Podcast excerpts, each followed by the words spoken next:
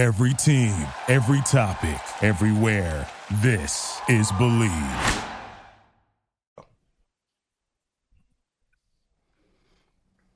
I think we're recording. Okay. Hello, everybody. Welcome back to another amazing episode of the Weeb Weekly. Uh, we I am joined by two amazing, beautiful co-hosts. We are ready to come back with the vengeance because there's a lot of anime content that we have to get through. And I wanted to say hello to my friends first before we get started. Mizu, how are you doing today? I am doing fantastic. I'm pumped.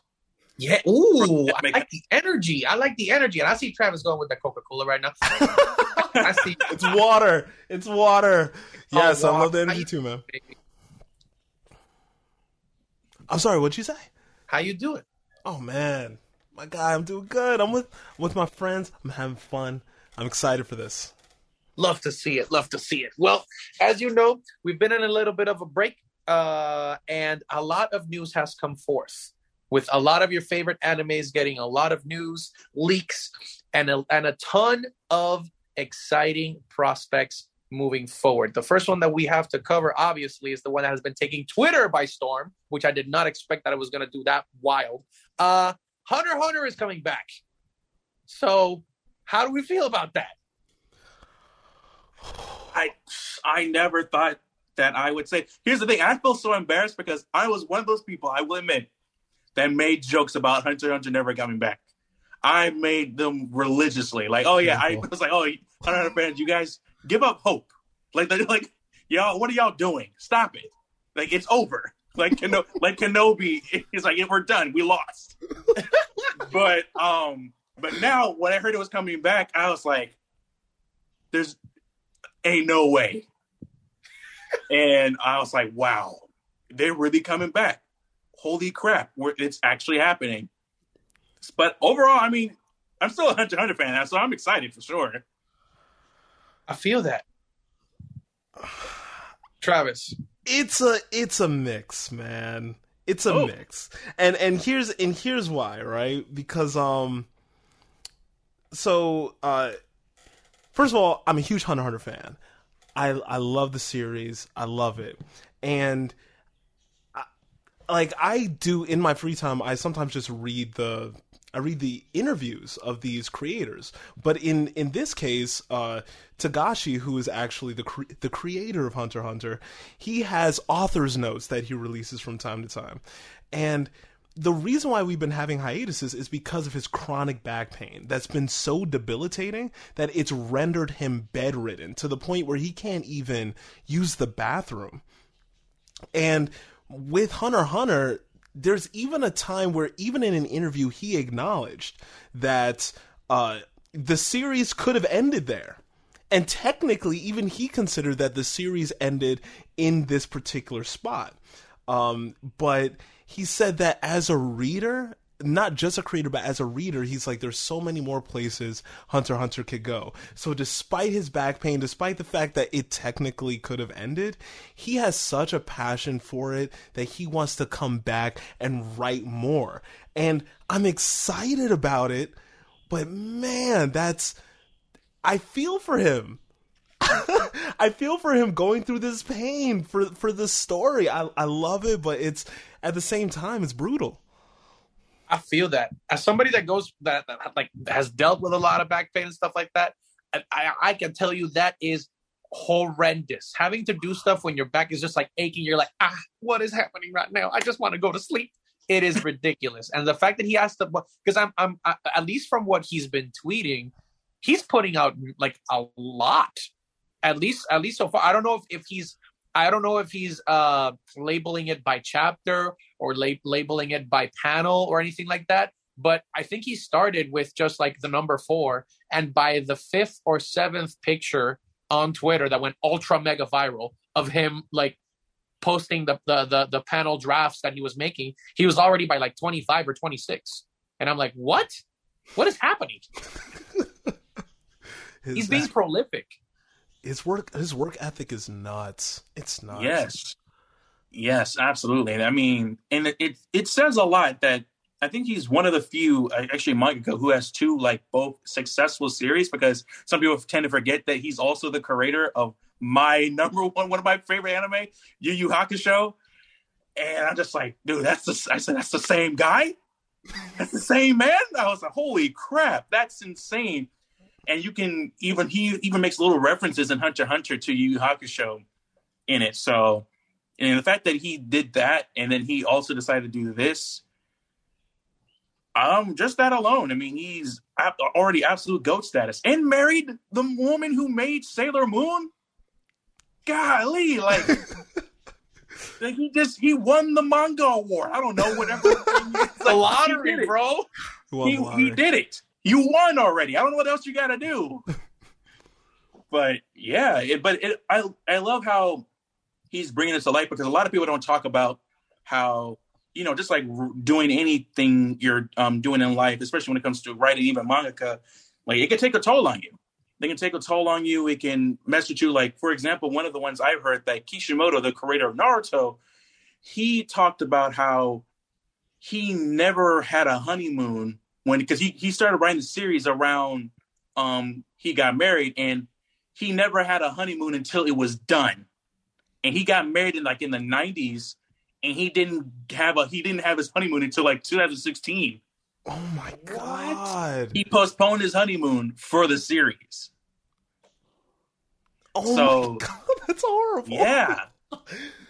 Yeah and it's, it's the story is just like that. And of course um you know a big part of it with like health it does matter and and we can see it can affect you unfortunately with you know with the creator Berserk, um, Miura, and he's been writing his series since 1989. Berserk has been around since 1989, and as you can see, unfortunately, he passed away.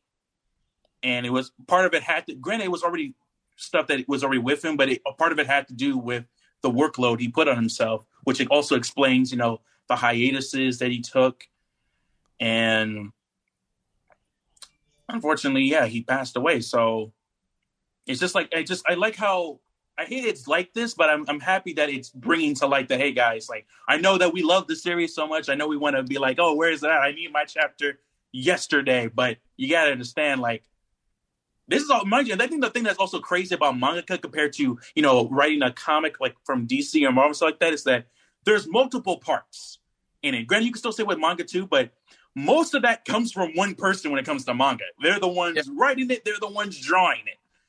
Especially if you do it weekly. Like, like for example, with I'm surprised we haven't heard anything about Oda, the creator of One Piece by now. Like, I, ever since this stuff came to light, I'm just like, I wonder what's going on with Oda. If there's anything he's not telling us that he's like, oh yeah, I I actually get um, migraines half the time when I do the stuff. Like, I, granted, he hasn't said anything out publicly, but I won't be surprised if he came out and told us something he he's got to be going through it. I mean, the the guy's been doing it for I mean, we're talking like oh, around 30 years. And with that kind of rigorous mangaka schedule, he there has to be an there has to be something there. Yeah, he says that he he spends he even said it in one interview that he spends one day on the plot and the rest of the day is drawing. Insane. I, yep. No, I, I don't know, and that's why I'm I feel I feel mixed about these these new things coming out like Hunter Hunter, Berserk. I mean, I'm I'm happy, but at the same time, it's like, especially with the Berserk news, the Berserk news, I'm very on the fence about, and I really wanted to like talk to you. I was really excited about the pod for for this one because my question is, where's the line, right? Like when an when an when an artist dies, where's the line with what we do with the work that they've left behind? Um, like, for example, uh, Marvel is planning on putting a CGI version of Stan Lee in future movies, right? Yep. And that's really weird. It's it's it, it and it's you could argue that it's a love letter to Stan Lee. Like he always loved doing that, and to keep him in it is just to is just to say, wow, we still appreciate him. But at the other token, you could also be like, this is just another way to wring out dollars out of a, like, someone who's not even here anymore. Like we're still going to use your image, your likeness, whatever, in order to to get money. And when it comes to Berserk, uh, Miura unfortunately passed, and the the team that they have around it, right? The I I I know that Me Too talked about this where uh, it's going to be someone who's spoken to him many times. The the team actually released a letter to the public saying that uh, a lot of the ideas that Miura was like throwing around, that's what they're going to use for the future of where Berserk is going to go. But at the end of the day, at the core, this isn't entirely Miura anymore. And as Mitu was saying, mangaka, it's a unique thing where it all comes from you. Usually, like the story, the art, all of it comes from you. So we're switching hands and we're switching hands in a way we're saying like, oh, it's still him. I I feel weird about it. It's not like he left a note somewhere saying like, please do this if anything happens to me. It's more of like, oh, we had like some talks with him you know, we, we, we kind of get a feel about what he was really going for. So we'll just kind of, you know, we got to pump it out. Berserk is popular. It, it, I don't know. How do you guys feel about it? Um, honestly, I mean, I'm, I'm glad you brought that up because I'm definitely in the same camp when it comes to like, you know, creator stuff, even after they passed, especially if they didn't leave anything behind uh, indicating that. Um, especially with, yeah, with that Stan Lee thing, that's crazy. I, I think it'll be a better way to maybe just use little references like, oh, name something after Stan Lee. Oh, this little this hotel's um numbers is Stan Lee's birthday, stuff like that. Like, don't actually bring a CGI version of Stan Lee, or unless you know, give the public what we want. We want Deadpool. That was the plan. That was the idea. Deadpool be the one doing it if you're going to do the cameos thing. But anyway, um, with that, now here's the thing. I will say this with with Berserk I initially thought that until I read the interviews of the person taking over for him, his um, friend.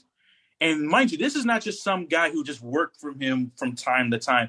This is his childhood best friend. Like they known each other since they were 15 years old. Wow. They even um they even shared dorms. Like he he actually even made a little mangaka short talking about um how he felt about Miura's passing and how it affected on him. And he basically talked about how um, they used to dorm together, and um, you talk to me all the time.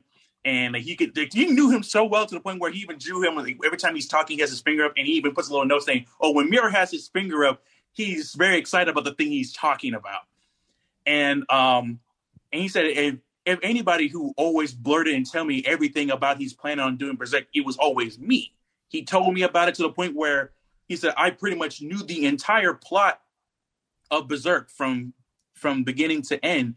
And one thing I did not know, he said that what solidified how he got involved with the project of Berserk is that when they were like working or had dorms together, um, Miura came up to him because he's also a mangaka as well. Miura came up to him and was just like, "Hey, can you help me with this scene?" And it was the eclipse scene. And first of all, this also shows how an OG friend is because any average person, you see that scene, you're just like, dude, what are you on? what is going on with you? Do you need help? Like I'm I'm switching dorms today. But he was just like, oh, I get it. I get what you're trying to do. I'm going to help you draw. So he had a, a hand in the eclipse scene and some scenes like that. So, um, and then of course, um, people brought up um his assistants. There's been there are people that Miura has been training because most of if I believe that most of his recent works um, some of it was actually not even him just drawing. Like there were other, he had like I think two, two or four assistants were the ones who have been drawing for him that were understanding and how he draws and stuff like that. So the part I like about it that gives me a little bit faith with this one is that it wasn't a just cash grab, like, oh yeah, we're just gonna do this. It was with somebody who understand that. If they got somebody who, like you say, who just happened to work with him and was just like, oh yeah, I kind of get it whatever, we're gonna do this right here. Like, no, this is someone who knew him all his life to the point where he was just like, I feel in his mind, he said, I feel somewhat responsible because like and he said, I he's been telling me the story ever since we were kids. And I just felt like it'll be messed up if it wasn't finished. He's like, dude, he's like in, his, in an interview, he's like, dude, you really gonna not finish it for me after I literally like blown your ear off about it? Wow. So I'm gonna I'm gonna do that for him. He's saying, I see that more for him. I'm not doing this for the money. I'm just doing it because I love him. I he is my brother, and I'm gonna do that for him. And he, he even he even warned us too. He says like, hey, I will say though, like I am I'm not Miura. I am not 100 percent him, and I don't know every single detail that he planned out.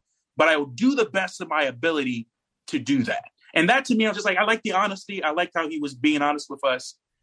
And so, but I completely understand like people like you and others who are just like, you know what? Like now Miura has passed. My journey with Berserk stops there after his um with Miura himself. And there's nothing wrong with that. There's there's no people like there's there's nothing wrong with stopping there. But at least for me personally, I'm going to continue on with it. And because of that interview and the way they were talking about it, I have faith in it for now. And then maybe no, who knows what happens, but I have faith in it. Jose, how are you feeling, man? I've I I just after uh, hearing all of that, I think the best uh, possible parallel that I can equate it to is what happened in Game of Thrones.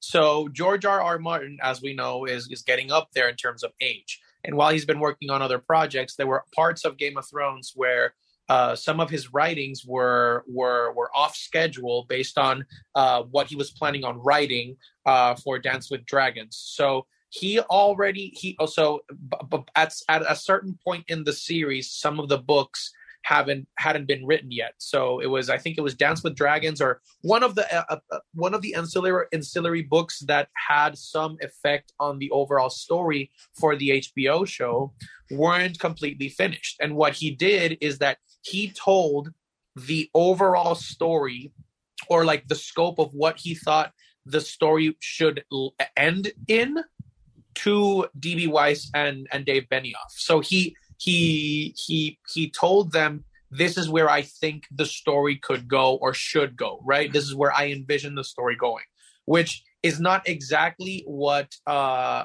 uh, his friend uh, told the public, because obviously Miura didn't leave, leave a, a full note saying, "Hey, this is where I think Berserk should go," right?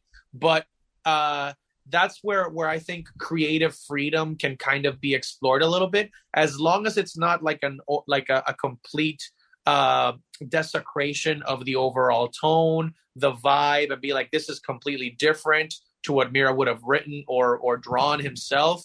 I think it'll be a a fun way to freshen up a story that has a raging fan base. I've seen so many like Berserk fans be like, "Yo, if Berserk had like a proper ending, uh, or like a proper like con- like uh, continuation towards like an ending that made uh did justice to what has happened before, it would absolutely tear up the the the the pop culture genre in terms of uh or or the or the impact that anime could have on pop culture because of the impact that Berserk has had on on on the anime community. So I I'm I would be on the side of of uh, uh, positivity in this case, right? Because we we we we are getting somebody that's very close close to the source material, and I think when somebody creates something with love for the source material, it shows.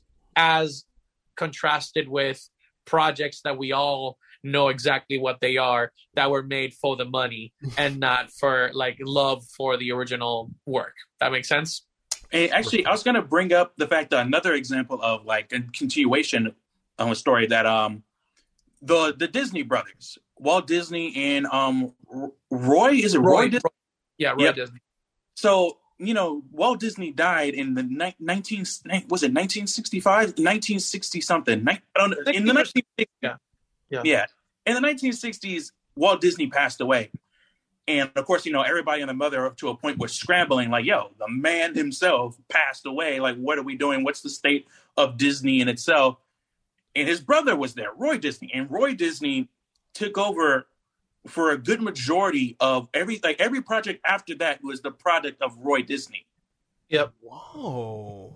So and living on with his brother's legacy going forward. So it, I, that's why I look at it. As long as like how like Jose said, as long as they're being true to the source material, as long as it's like they're being genuine, like hey, we really love this story, and we want to want to continue it, at least end it on a good note. And I'm down for that because yeah, there are some that are definitely cash grabs. You can tell from like out the gate, like a certain one that we're going to be potentially talking about. At least in my opinion, is kind of a cash grab. But uh yeah. Talk to him, Mizu. Let him know what, what you feel. Yeah, man. So, What's this cash grab you're talking so, about? The the one that even though I'm still looking forward to it a little bit, but it is clear a cashback a crash a cash grab about it, but at the same time, I'm not surprised by it because um, the creator is not against it because he, I mean, he's smarter with, with it, and that is, you know, the live action One Piece we're getting. Yep. Wow. So, but here's the thing, though. Here's the thing, though. Oh, the thing about it with Oda is that he knows what he's doing. It's not like others were like, oh, what are you doing with the stuff? We're gonna squeeze out all the money out of it. Oda knows what he's doing. They say, oh yeah, let's keep making these One Piece movies. I mean, it's cool because it's just a, a contained story, and it doesn't matter to me because it's not canon to my original stuff. So if people want to see a One Piece movie centered around just a little story outside the source material, that's fine. And look, money in the pocket works for me. And that's why you never notice that he never really. If he turns it down, that speaks volume. So like, okay, hey, can we do a One Piece movie? Uh, sure. What do you got in mind? Oh, we want to do this, that, and the third. We're gonna do something involving magic. Okay, is I'll just write the general sense of it, and there you go. And and, and plus, it speaks volumes because Oda is behind this as well. The live action. He was there in the auditioning process. He saw the people, so those people were handpicked by Oda himself. So Oda's behind this. It's not like he's like, oh yeah, I'm gonna do that. He he's in support of it. They even got signed T-shirts. They even got signed T-shirts from him. that's crazy. I, I, you know, when when I hear that, you know, he's behind it, he has creative control and all that. It, I'm still worried because Netflix. Absolutely. You know netflix has a terrible track record with this. And they did they did the same thing to uh the creators of avatar the last airbender where they worked with them gave, uh, promised creative control for two years for their live action and then after two years the creators ended up walking away uh brian Crazy. yeah, Brian DiMartino and Ryan Konietzko, they even released statements saying that, hey, listen, we're not saying this is going to be bad, but whatever is on screen is not what Brian and I intended or envisioned to make. That's like Yeah. the direct quote. And I'm like, for Netflix to do that to the creators of Avatar, which at the time, like they re- they were they uh, released the the entirety of Avatar: The Last Airbender And, Legend of Korra. yeah. Uh, and and they it was trending number one. So they did that to the creators of the show that was trending number one on their platform. Totally was like, we're not going to listen to your artistic vision. I'm like, no one's off limits then. I don't think Oda, as much as he's treasured, I could easily see Netflix being like, in you know, just being like, oh, uh, Oda, we kind of want to go a different direction with Luffy. We we want to call him Luffy. Uh, we really want him to be vegetarian. We want to put like broccoli in his hand, you know, for whatever. reason. Ah, oh my heart. I, I I could so I'm scared, but e- but the visuals look great. Like the the sets look beautiful, but I'm like I want to see what level of CGI they do. Right? Like I Yeah. I know they're shelling out for millions, but I I don't know. I mm, No, here's the thing, and I'm glad you uh, back to my original point. Though I said that, I still think it's a cash grab. No, at the end of the day, because especially what you said about the Avatar, like that to me blows my mind that the creators of the series left their own series. The people who thought the whole process in their minds left, and y'all not only did y'all not listen, and y'all are still doing it even after they left which is insane. Like that to me speaks volumes of to me at least Netflix's character. Like, wow, you you're gonna just do that to the creators nonetheless. Like, I'll get I'll maybe get that if it was like a uh if you're playing telephone or something. But no, the the whole the whole creators were on it, and you still said, "Now we're gonna have a different direction on this." But but that's why that's why I say that though I'm a little excited, I know that this is somewhat of a cash grab, and I'm still hesitant because you know as well yeah netflix doesn't have a great history when it comes to just anime live actions. Like the only one i can think of that was relatively good was what was called Rurouni Kenshin. That was the only one i heard positive stuff about. Wow, interesting. um yeah that, that was the only one i heard po- relatively positive stuff about. But every other one um they did one for full Death metal Note. alchemist Death bleach Note. wow, yeah. Death Note. Death, Death Note was the I, Oh, was one of the worst ones. I would say that some people would say Cowboy Bebop. Cowboy Bebop was it was okay, but it, I would say it was a lot better, especially visually, and at least they tried to stay with the source material. Unlike you know, Death Note just went a totally different direction on what was going on. The only highlight to that was that they got Willem Dafoe to play um, Ryu. Yeah, Willem Dafoe. That was the highlight of it. Okay, they got Willem Dafoe. Willem Dafoe said yes to this. Absolutely uh, wonderful, wonderful. But um, but yeah, um, it looks like going off on that they seem dedicated to it, and the fact that they're dedicating whole like actually building sets and stuff like that, which is interesting and it looks pretty cool. But of course, you know, like Travis said, they're not asking the big questions, especially the one question I have. What is Luffy's Gomu Gomu no Mi gonna look like in this show, in this live action? How are you gonna how are you gonna show his stretchy abilities in a live action thing? Cause um I don't know how that's gonna look.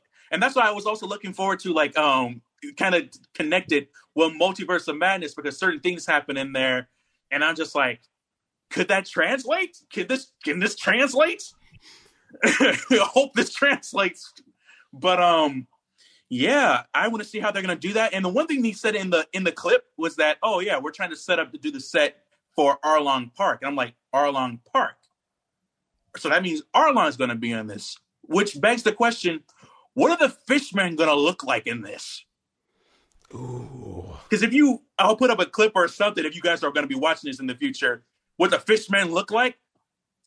I want to see what a live action Fishman is going to look like. And for those who are not um, known to One Piece, in One Piece there are different creatures and different races that exist in there, and one of them are called Fishmen, who are basically these um, fish humanoids. They're people who live like they have fish like um, attributes and looks and stuff like that, ranging from um, you know mermaids and stuff like that. And one of the main bad guys that looks like what they're going to be doing for the live action is Arlong, who is associated with the character Nami because he was pretty much like her boss. And um, he's just like tiger. Is it he's a tiger shark? It's like a, he's this tiger shark dude who wears sandals in this like Hawaiian shirt. He has this long sharp nose and sharp teeth and all this stuff. He's like blue skin. So I'm just trying to see after, and if, for those who are wondering after hearing that description, yeah, that sounds crazy. Yeah, I'm in that same boat. What is that going to look like live action?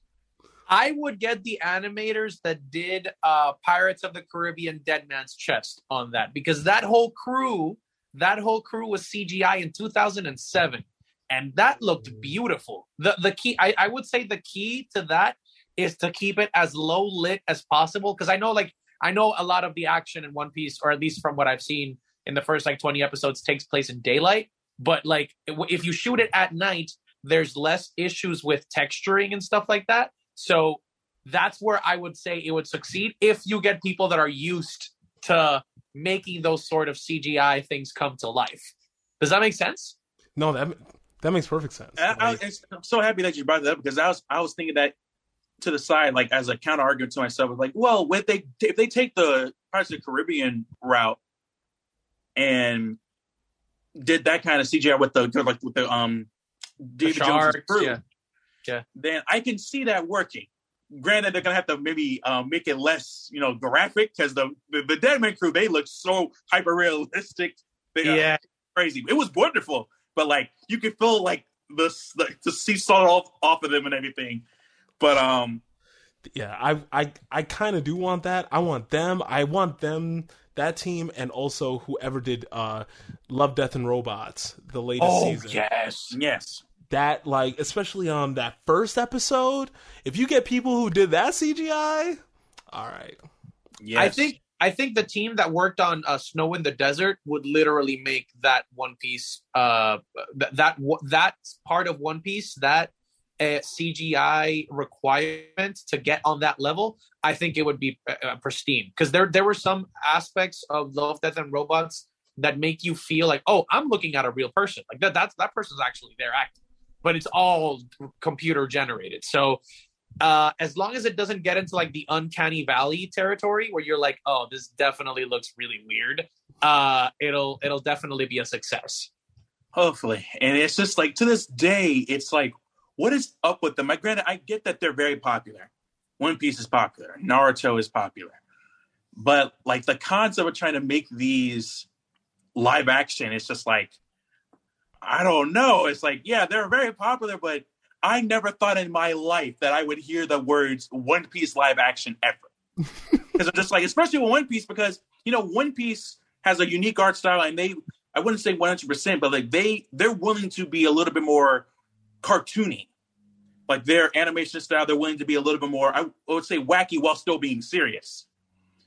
But um, I never thought they would make a live action of it. Now I'm just like, yo, how are you going to do that? How are you going to translate that into live action? That, the wackiness, all that stuff. Like, how is that going to work? And I think the only way they can, I think the only way you can do that, especially with films like that or shows like that, is apologies, um, to not take it like if they don't take themselves too seriously.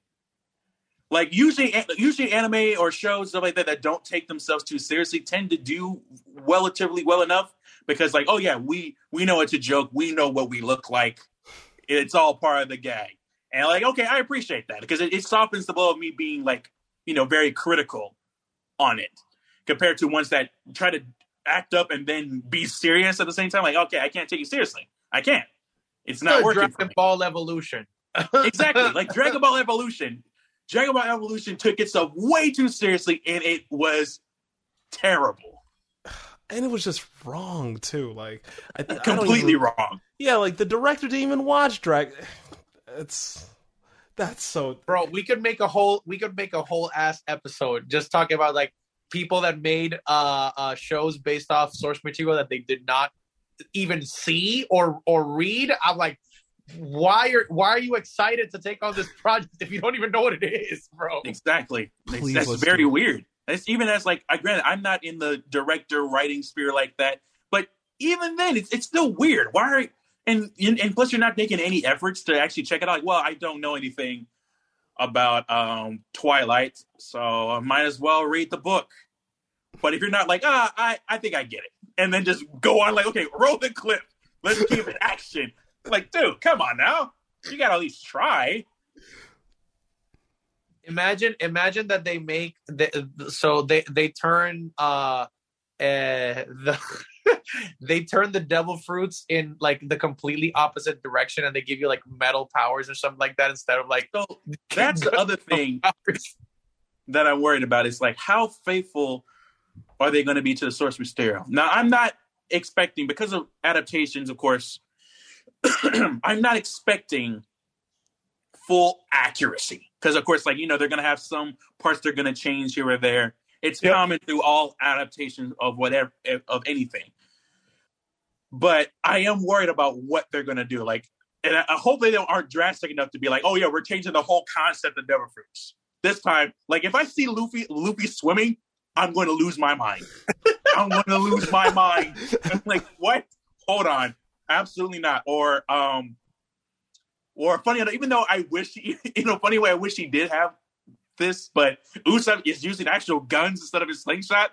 Even though, like, granted, it's more better for him in my personal opinion. But if he starts off with pistols or something like that, I'm like, hey, whoa, hey, no, no, sir, Don't where's the slingshot at? Oh, but yeah, as long as they stay relatively um close to the source material, I have no problems. It, it also just depends on what they're going to change, and of course, like people are already getting riled up right now about the casting right now, which is let's be honest, kind of rooted in racism because Usopp is being played by a black actor. And we just recently found out the person who's playing Nami's sister is a black actress oh, really? and people are riled up for it. And I feel like if you're riled up, I feel like you don't understand One Piece. And here's the reason why: is because people are like, "Oh, but that's Nami's sister. Like she looks nothing like her and stuff like that." Well, if you paid attention, um, Nami and her sister, um, they're not related. exactly. They're not related. They're both adopted. Like they are just babies that their adopted mother happened to find in a battlefield or after a battle and decided to take care of them.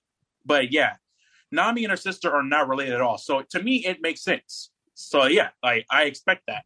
So, but you know, people are you know complaining and you know making the weak arguments of wokeness, forced diversity, et cetera, et cetera. But yeah, I saw the same type of energy as soon as Iñaki Godoy was announced as Luffy, and I was like, why, why, why are we doing this before the dude has even opened his mouth? Like, Exactly. Yeah. Exactly. And the part that people also forget that Oda even did an interview, and the one thing I also like about Oda is that, like, kind of like um, he said with um the creator of JoJo, he loves doing interviews, and he he's one of those people who is willing to answer all your questions, even the ones that are obscure. He answers them. Like, oh, what if Zoro had a devil fruit? He would tell you, like, oh yeah, if Zoro had a devil fruit, this would it be. And um, he he was asked a question if if the Straw Hats were from an actual country or from countries, where would they be from? and he said that Luffy would be from Latin America, specifically Brazil.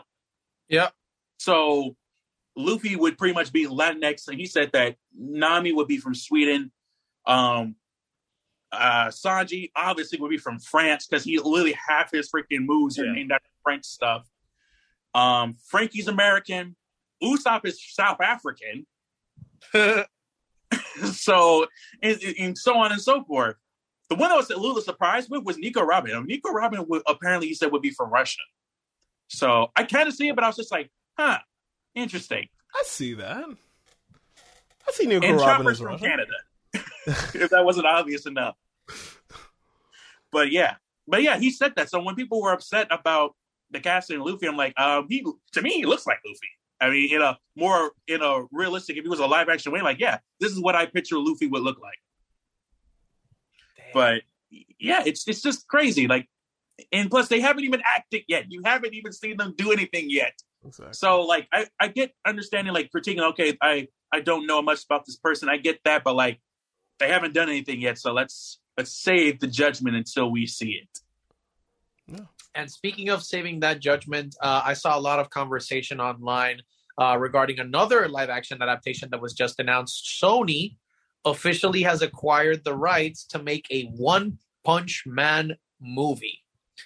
Uh, they are getting the director of the famous Fantastic, well, not Fantastic, the Fast and Furious franchise, Justin Lin, is going to be directing the film. So he left the Fast, uh, Fast 10, Fast 11, whatever they're on right now. They he left that project, and as soon as he left it, he was confirmed as the director for the One Punch Man movie. Huh. So what people don't usually remember is that besides doing the fa- the the Fast and Furious franchise, Justin Lin has a history with horror movies as well. So like he's he's experienced with all different types of genres, and he is a fan of One Punch Man. So I I don't necessarily want to like people to just say, oh shit. Sony's making a One Punch Man movie. It's going to suck because Sony sucks. Like people take that avenue as soon as something is announced without even giving it a shadow of a sh- uh, of a chance. I would say, what what what did you guys think as soon as you heard this news? Not gonna lie, after you after you said that, it makes sense that he's the director of One Punch Man because if you watched One Punch Man and the way they are, like the way it is, and the how it's written, the comedy and the action and stuff like that, uh, I can see him like doing that. But you worked on Fast and Furious and you said he does horror, because there are some very interesting looking monsters and creatures that um, Saitama fights, and you know, and the action gets crazy and just out of out of nowhere over the top, which is fitting when you say he's worked on Fast and Furious, because you know, we it went from being a regular car racing show, a car racing um, franchise to now they're doing crazy stunts and stuff like that. So yeah, this this checks out to me. I can see that being done. And uh, like I said earlier, I um there are a lot of anime that I feel like can't be done live action. Like it's just a, it's it, it won't work. I will say One Punch Man is one of those gray areas that it can work. It all depends on the direction that you go. Because let's be honest, like uh Saitama and One Punch Man, they pretty much go off a superhero culture in a way. And it it will pretty much be like a superhero film. And we've gotten a bunch of superhero films before. So I would say you can put One Punch Man in that kind of camp of being a over the top superhero film. And I can see them going with a better, better. I'm gonna remember that word before you guys get shocked with this. Um, I can see it being a better version, if done well, of Man of Steel. Because Okay. think about it. Because think about it. We wanted to see Superman and do, you know, his feats, you know, that whole fight with General Zai and stuff like that. He's he's fighting against skyscrapers. He's flying through the air and doing all these crazy feats while he's defeating and fighting Zai. Now, can you picture that with One Punch Man? Or even even then, he doesn't. He's not that over the top. Like he just stands there, and you can just animate like you know him doing his punches, and I think it'll be. I, I don't know why. I just think it can be doable. So at least that's just me. So I'm I'm kind of excited for it. Uh, I'm I'm on the fence, and and you made some you made some great points. you made some great points. You did, you did. And you know, maybe I'm just I'm just the negative out of the bunch, maybe. And I'm trying not to be. I just I feel like when it when it comes to One Punch Man, it's gonna be a similar thing with one with One Piece, where it's it's gonna come down to a lot of CGI. There's gonna be a lot of CGI in it. Um, the monsters are going to be 100% computer computerized uh, images, and they are massive. Like a lot of them are really massive, and you're gonna show you're gonna have to show them blowing up on like super large scales. Like there's a whole part where uh, Saitama. You know, destroys a meteor, and then like that meteor destroys the city. Like, expl- it's there's so much going Jump on from the moon to the earth, like all that stuff is yeah, him jumping for. It's gonna be super CG, CGI, and I'm just like, I need to see what what you're doing. If again, if it's it's not even more about the director; it's about how much you're willing to spend on the CGI. Because if it's gonna be a lot, and we're gonna get some Love Death Robots level, uh, Pirates of the Caribbean level CGI, I'm here for it. I'm here to give the entire genre a try of anime live action. But until we know how willing they are to make this look real and good, I'm going to be skeptical.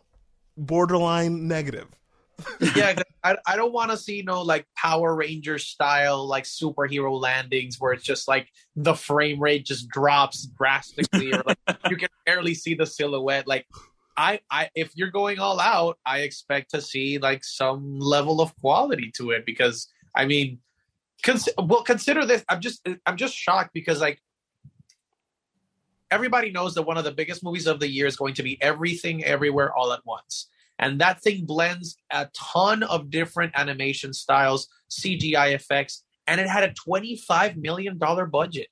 Like that thing made $25 million feel like Interstellar.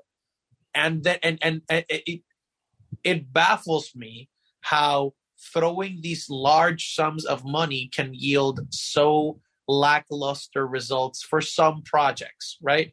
Some projects feel like they're super rushed, that the CGI was not complete, or maybe they cut corners to try to make a deadline for XYZ reason. I would say uh, I I would rather them take the speaking with Sony actually. I would rather them take the God of War approach, where if you have to delay it, you delay it. But as long as long as the project is complete, you you deliver a completed project, right? That's what we're all trying to go for, because that's what we always uh, hear complaints for is that like, oh, uh, the, the the the fandom is way too rabid, They're, the demand is way too high, so you have to release it now in order to like appease your fans and try to like you know give them what they asked for and then you release it and it's lackluster uh, or or or or it looks choppy and then you you complain that oh it's just the fans that like, like i mean they just don't like they don't like anything right? If they complain if it's good they complain if it's bad. I would say it's the opposite. If if you take your time and you let's say you show snippets of like the, a really cool action scene and you're like oh stay tuned for next year. Like it's it's it's coming next year. That'll get people hyped a lot more than just giving us a trailer where it's just like, ugh, the CGI looks incomplete. And then you just have to fix it in post. That makes sense? Yeah, definitely. I, I feel like uh, Sonic Frontiers kind of ran into that situation. I don't know if yeah. you guys uh, follow like the game, but uh, there's there's been Sonic Frontiers is like Sonic as a franchise, gaming franchise has just been extremely controversial, and the fandom is real. People have pretty much no faith in the company to actually produce a good Sonic game. But for the last five years, they've been working on Sonic Frontiers. And what they did was they had a really bad rollout. And I wish they did what you were talking about, Jose, where they were just like, hey, this is gonna, they show a good clip, this is coming out this. What they did was they showed like something that looked really rough. And after waiting for five years, it was like, what are you, what are you doing? If you just waited, we, if you just made it more delayed, if you really just had a refined product and then really, we'd be fine with it.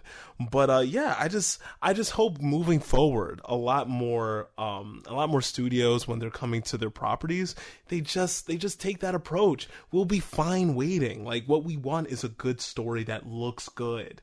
So just do that. just do it, whatever it takes. Yeah, absolutely. And it goes back to what I said before, especially with, with um, One Punch Man.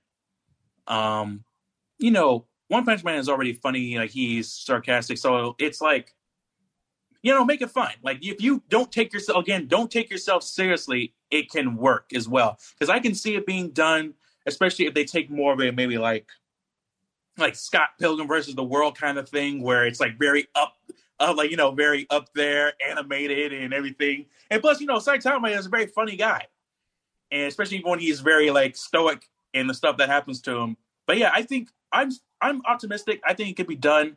It's just like how you said, if they're willing to put in the budget, they're willing to put in the time. I think it could work, and we can see that being up there as who knows, maybe knock on wood, it could be up there with other superhero films. Like, oh yeah, there, there, we saw the new Project Black Adam was cool, but did you see that um One Punch Man movie? Oh, how do you guys feel about Black Adam? It looks amazing. It looks amazing. I I was skeptical I was very skeptical, but it looks good. I, I I love how they're like really like not shying away from the fact that like Black Adam is not a is not a hero. He's an anti-hero in the biggest sense of the word. He's there to provide justice, but it's his brand of justice. Like, and if you don't like it, you can you can you, you these nuts. That's, that's what he says.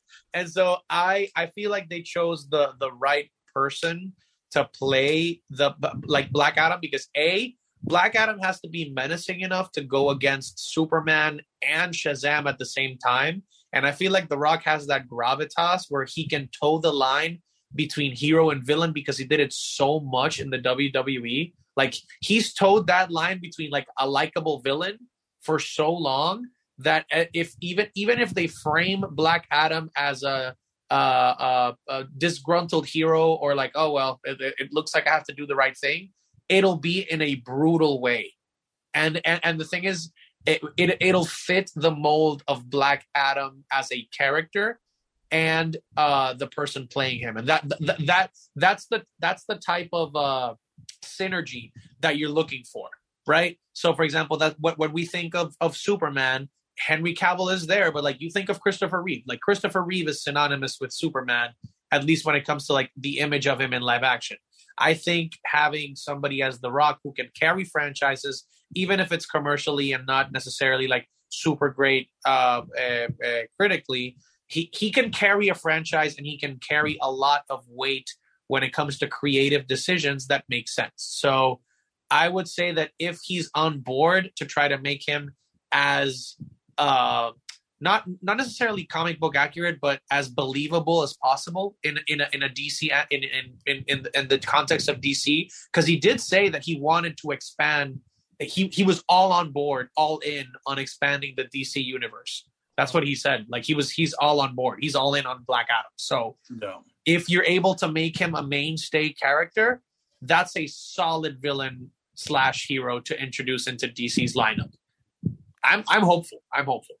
Wow. I'm not gonna lie. I can't wait to see what he's gonna do because he's gonna be fighting the um the Justice Society. Yeah. So which is a you know a precursor to the Justice League. And I don't know why this is giving me Suicide Squad as in I think the most of them are probably gonna die. Yeah. I because the thing about it, they picked Doctor Fate, and here's the thing with Doctor Fate, it's all it's the it's all the helmet. The not to not to say it's not important, but the wielder of the helmet is not necessarily important as long as the helmet is there. So I can see him dying. Whoever's playing Doctor Fate, he's dead. Um, who was it? Twister? What's her name? Whirlwind? It's Somebody... Whirlwind, Atom Smasher, Hawkman. and uh, Doctor Fate. I think are the big uh, Justice Society members. Now let's let's be honest with ourselves. Can we see them in future DC projects? Maybe Doctor think- Fate.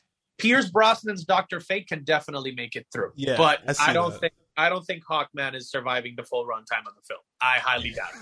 I I'm not gonna lie. I don't. I can't really see any of them coming back. Even and here's the thing. Even with Doctor Fate, because it goes back to my whole point that it's the helmet. So I can see his character dying off, and then maybe in the future someone takes up the mantle of Doctor Fate and puts on the helmet. But I would do want him to stay if he can. But I don't know. I'm just giving us um, the Suicide Squad vibes, where you know they tricked us in the beginning half and like, oh, this is the group, and it turns out they're not the group. And or with at least with this, we're gonna see um, the Rock's Black Adam just go to town on these characters because it's there's nobody we like, and then in the that these are still iconic characters, but it's like nobody we are super connected with. It's not like that he's fighting Cyborg. It's not like he's fighting Flash or Green Green Lantern. Lantern. So it's gonna be I don't know. I'm getting weird vibes that they're gonna die. Fair. Um, I'm a fan of The Rock, and I want The Rock so badly to have his John Cena moment. I remember Yeah. before John Cena was in Suicide Squad, people were kind of like they didn't think of him as a good actor because he was in a slew of like terrible movies. And then, you know, when the news broke, there was kind of a mix a mix on it. They were like, "Oh god, Peacemaker?" Hmm. And then we saw it and it was like, "Yes. You are good."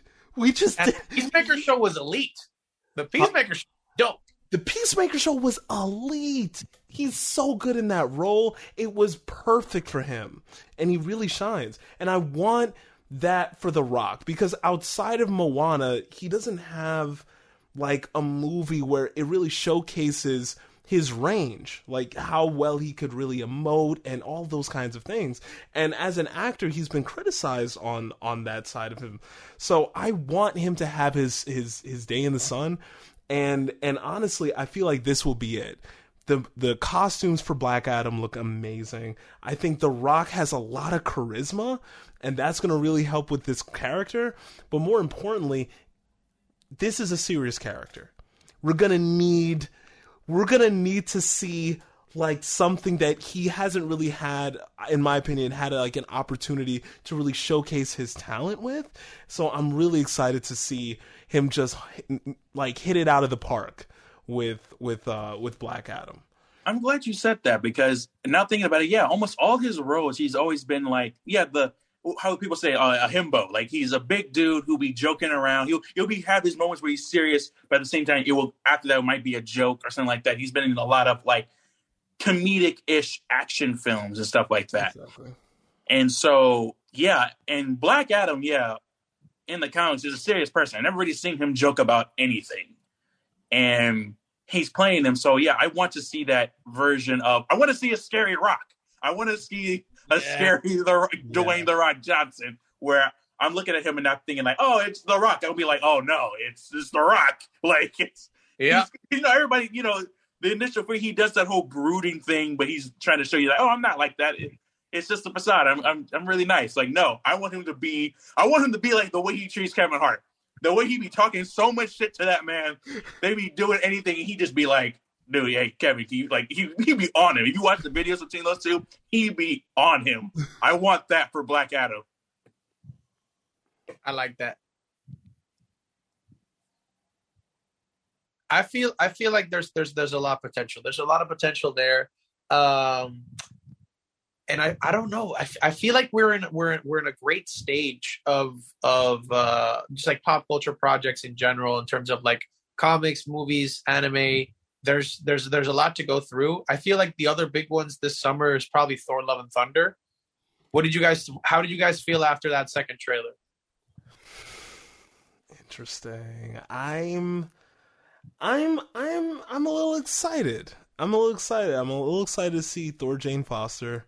I'm I'm a little excited to see just what they do with this. Uh I trust them. I'm I'm I'm optimistic for Thor Love Thor Love and Thunder. At first I was like, eh, but after the second trailer I'm like, let's let's do this. Let's give it a shot. Yeah, let's give it a shot. definitely. I can't wait to see it because I like the comic involving Jane becoming um Thor, like that, because the whole comic people sleep on it, and there's a lot of like baggage and controversy behind it. Well, I say controversy loosely because it was only a certain demographic who got upset about it. But um overall, I can't wait to see what they're gonna do, especially what um with Christian Bale's the God Butcher, Gorr the God Butcher. Uh, but one thing I have a question on that I want to see is that we got that one picture of you know Valkyrie, Jane, and what people appear to be um Bastet, you know, Yeah. Bast, the Panther God, and now it begs the question of is that actually Bast or is that someone like you said in one of your videos, Jose? Is that Bast's avatar? And if it's Yeah. an avatar, I'm confused. Why is why does Bast have a different avatar than the Black Panther? Because you would think that logically, the Black Panther would be the avatar of Bass, and so why would the Panther guy pick somebody else? Granted, of course, like Emmy and that at the time, of course, we with the passing of Chadwick Boseman, but even still, it's just like it would make more sense that you could connect it that way better. But that's just me, unless you have an answer to that or a, poss- uh, a possible conclusion. So the the easiest like so like answer to that like it, within the MCU, not sure like the entire history of Black Panther in the comics because like like there's a lot of different origin stories, but at least in the MCU, the the the Black Panther as a character gets his power from drinking of the the the the, the it's the root yeah yeah. So the pur- the purple hearted fruit the, that is what gives you the power of the the black panther. It's it's it's kind of like uh uh uh what an expression of bast's power. So it's not in it's not for example moon knight where like you literally become moon knight's avatar on earth. Like where where, where you're working for a god. In this case uh, like at least from what we've seen Bastet doesn't have total agency over T'Challa or whoever the Black Panther is. She just gives them her power to like be, become an agent for good. Make sense? Or like or like use it as they see fit. So in this case, T'Challa is not necessarily the avatar of the black uh, of uh, of Bastet. He is uh, essentially just using a he, he's a a conduit is is the is the word. He's a conduit to to Bastet. He's not necessarily the emissary of Bastet. So if it's an avatar, it would make sense in this in a way that like the, the gods, at least from what we are being shown, need a way to go through a physical and mortal plane. But the only the, the counter argument to, that I would have for that is that Zeus seems to have his his purest form. Like Zeus doesn't seem to be sh- showing any signs of having an avatar holding his body, right? Unless unless we do see that in the movie. Because like the, the, the I, I know that there's differences that they're trying to set up between like for example the Norse gods, the Egyptian gods, and the Greek gods, but at least in the MCU, what I'm getting is that the Egyptian gods need an avatar. The Norse gods are essentially just aliens, like really powerful aliens that go to Earth. Uh, and then the Egyptian gods, uh, sorry, the the Greek gods are are just uh, again deities without any limitations. At least that's what we've seen that uh, uh, uh, based on the trailers. So it could be Bast's avatar. It could just be a random extra. I don't know, but I'm excited to see if I'm excited to find out. Absolutely. I'm still excited. But I mean, overall, I can't wait to see what they do with Love and Thunder. And um and I like how they're combining, you know, like Thor the God Butcher with the the Jane Foster comic. So yeah, I'm just I can't wait to see what they're gonna do and what's gonna lead after that. You know, post credit or what things that they might be um possibly might be connecting to. So you never know. I think they're I think they're gonna do, and you know, I I, I hope I hope there I'll be able to. I'm gonna get a right prediction on this. I think they're gonna do something with Loki. Oh, nice. I think there's gonna be something with Loki. Finally, I I would think it's like I think that's the only one so far where Loki. Well, you can say as well, maybe Hawkeye as well, like where it's not connected back to the movies yet. Right. Oh, true. Because true. pretty much, if you think about it, and which I guess some even some um, MCU fans have kind of made criticism or complained about, is that you know we were being told that Loki pretty much caused the multiverse to be here, Yep. but we don't really see any real actual action behind that. Yeah. and it just seems like pre- pre- pretty much like his his his um um cosmic um decision hasn't really played a role into anything as much. And even even in um no way home that was it was more of an isolated incident that you know spider spider-man and doctor strange thought like oh yeah that was because of our spell. That has nothing to do with what loki did. It's just an isolated incident. Even in um multiverse of madness um it, i don't even say it's a spoiler but they bring it up and it's just like yeah doctor strange already knew about the multiverse and but he never mentions like yo what's going on with uh with the multiverse right now like who did this he's never he's never asked that question in the Yeah. movie at all so it's just like it feels like right now i could be wrong in the future but it feels like now it felt it it it's like loki's decision has yet to have any real consequences yet in my opinion Fair. I think That's that's, totally- fair. Yeah. Um, but I think with, I think that's gonna change. I feel like there's, especially because we're so early in Phase Four. I think we're gonna start seeing the effects of Loki's decision, um, with with like the upcoming movies and and shows. Speaking of, have you guys seen Miss Marvel? Yes, The first- I've seen episode one. I've seen episode one, and I like it. I like it. I don't know what everybody else is seeing. It's like, oh no, it's way too childish. It's like it's it's a better produced Disney Channel show in the best way possible. It's a great coming of age story, at least to me, with a different with a different side and different like a different aspect of a teenager's world that's not the same thing over and over again. Like it's not the tip, it's not the American story or like it's not the uh, uh what like the typical like uh uh, like coming of age high school story. It's a it's a Pakistani family. So oh, what would a Pakistani superhero family look like? That that I I, I love exploring new avenues of storytelling in this way, and I feel that Kamala Khan is actually really relatable. Definitely. And I like how they are um showing that um part of the MCU, or at least part of that lore about how do how do regular civilians stuff like that react to um the Avengers stuff like that? Or how about what about children and just teenagers? And as we can see in the episode, they absolutely freaking like love the Avengers. They have a whole it was the whole um Avengers con that they said they were doing in the so and you saw everybody dressed up as certain people. We saw them some dressed up as Hulk, some dressed up as Captain Marvel, some dressed up as one person even dressed up as a person as a, tra- a, a what's it called a tour guide for Wakanda, handing out pass passports. Like, hey, can you guys want to go to Wakanda and stuff like that? I, I thought all that little stuff is cool. And some people are pointing out that's even interesting is that the little scenes in the beginning when they're leading into the con. There was somebody who was dressed up as Loki. I'm just like, are y'all? Is there actual Loki fans in the MCU? Now, now I understand from us being Loki fans, but like in the actual MCU world, there's someone, there are people out there who actually like Loki. Yeah, That's interesting to me. Like stretch.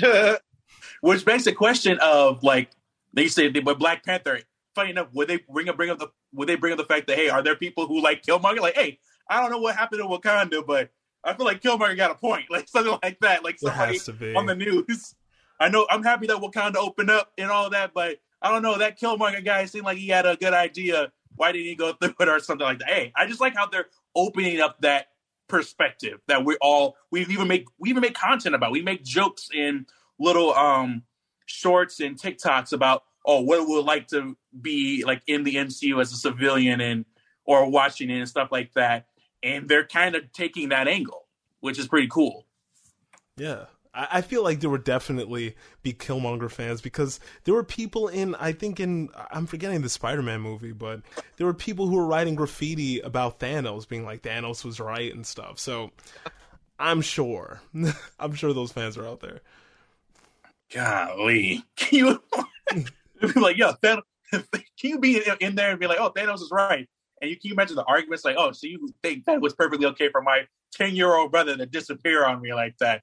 Oh, it's it's it's. I like how they're actually showing the consequences of the stuff that happens in there and how it not just reflects the heroes and affects the heroes, but also affects the everyday people and I like how they're all connected and you know possibly lead to maybe possible villain stories. And they're like, oh well, I was affected by this. Now here I am today because of your decision.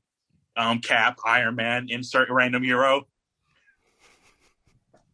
I agree. I, I agree with that. I agree with that. It's definitely it's definitely something to look forward to the future. But hey, guys, do you have do you guys have anything else you want to cover for this week? Uh no, not not that I can think of. Yep, same here. All righty. Well, then we'll let let the people know where they can find you. Sure. Uh, you can find me, Travis the sibling, uh, on IG and on TikTok. Awesome, awesome. How about you, Mizu? You guys can find me on TikTok, Instagram, and Facebook, all Mizu Shogun. And another quick shout out. Last time on the pod, I talked about how you guys got me to 8,000 followers on Instagram. Now y'all got me to 9,000, 9,500. Almost there because my goal go. is 10K. And Let's we're go. about to hit that. We're we're we're killing it over here on Instagram. I never thought so because I'm not gonna lie. When I first started getting Instagram, I was like, "This is hopeless. This is this is not gonna work." I'll try, but this is this market is hard, and it's been paying off. The it's been paying off, and I appreciate all of you for that. You're a real G man. You deserve it, bro. I, I, I, all, all the best luck to you. I, the Weeb Weekly a lot. The Weeb Weekly stands are going to help you out there, bro. You yes, got sir. It. Yes, sir. I believe in them. All right, everybody, and then yeah, my my uh my Instagram is at I'm Tropical Joe. Same thing as the TikTok, and then you can find me on on on YouTube. I have two channels: Tropical Joe Gaming and Tropical Joe, uh, the main channel. So if you guys want to see us, you also you can also subscribe to our Weeb Weekly YouTube channel. Also remember to remember to download the podcast uh, on on Spotify, Apple Music, or wherever you try to consume your pods. Uh, we will be here and we'll be putting up uh, some nice little clips on the TikTok, on the Instagram, and on the YouTube later on. But as always, just crack a smile and we'll see you on the next one. Yes, sir. Thank you for listening to Bleav. You can show support to your host by subscribing to the show and giving us a five star rating on your preferred platform. Check us out at Bleav.com and search for B L E A V on YouTube.